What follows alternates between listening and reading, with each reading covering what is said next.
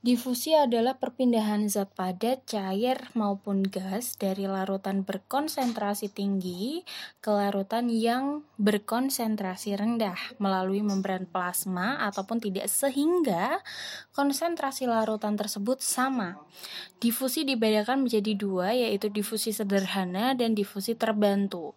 Sederhana misalnya molekul gula akan menyebar ke seluruh volume air di gelas meskipun tanpa diaduk.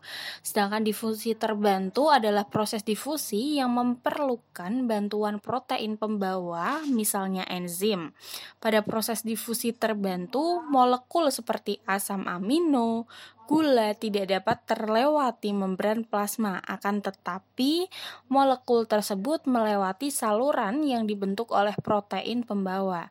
Sedangkan osmosif adalah perpindahan air atau zat pelarut dari larutan hipotonis ke larutan hipertonis.